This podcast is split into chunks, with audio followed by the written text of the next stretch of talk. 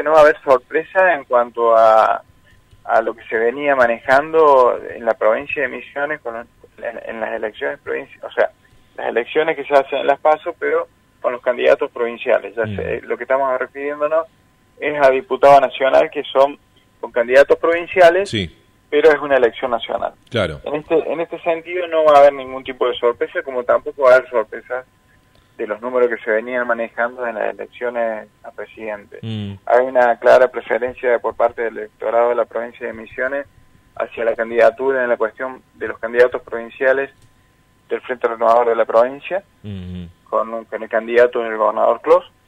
Este, la particularidad que tiene esta, esta candidatura, que bueno, el gobernador es el gobernador, es un gobernador que tiene una muy buena imagen positiva, con una gestión también muy buena, este, y que los otros candidatos con quien compite el gobernador son candidatos con muy pocos niveles de conocimiento y con las estructuras políticas que también traccionan muy poco, salvo en algunos casos este, que eh, las estructuras políticas en las que están traccionan muy, muy superior, muy, muy, mucho más que, que la candidatura propia de esos candidatos. No hay ninguna duda, los candidatos provinciales generalmente van colgados de las candidaturas nacionales, que son los que están traccionando los votos.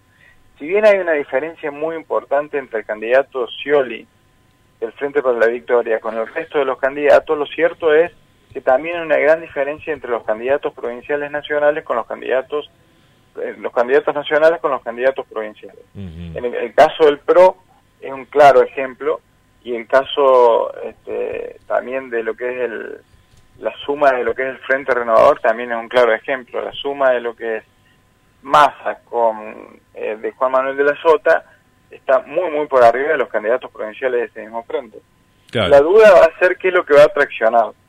Es lo que a nosotros realmente estamos tratando de, de, dilucidar, pero todavía no tenemos una respuesta concreta y lo, cierto es que vamos a tener que esperar hasta el día de las elecciones para ver qué es lo que va a traccionar. Hay una muy, muy marcada diferencia en la encuesta en, las encuestas que nos da a nosotros eh, para la elección de diputados nacionales, donde la diferencia es este, muy, muy grande.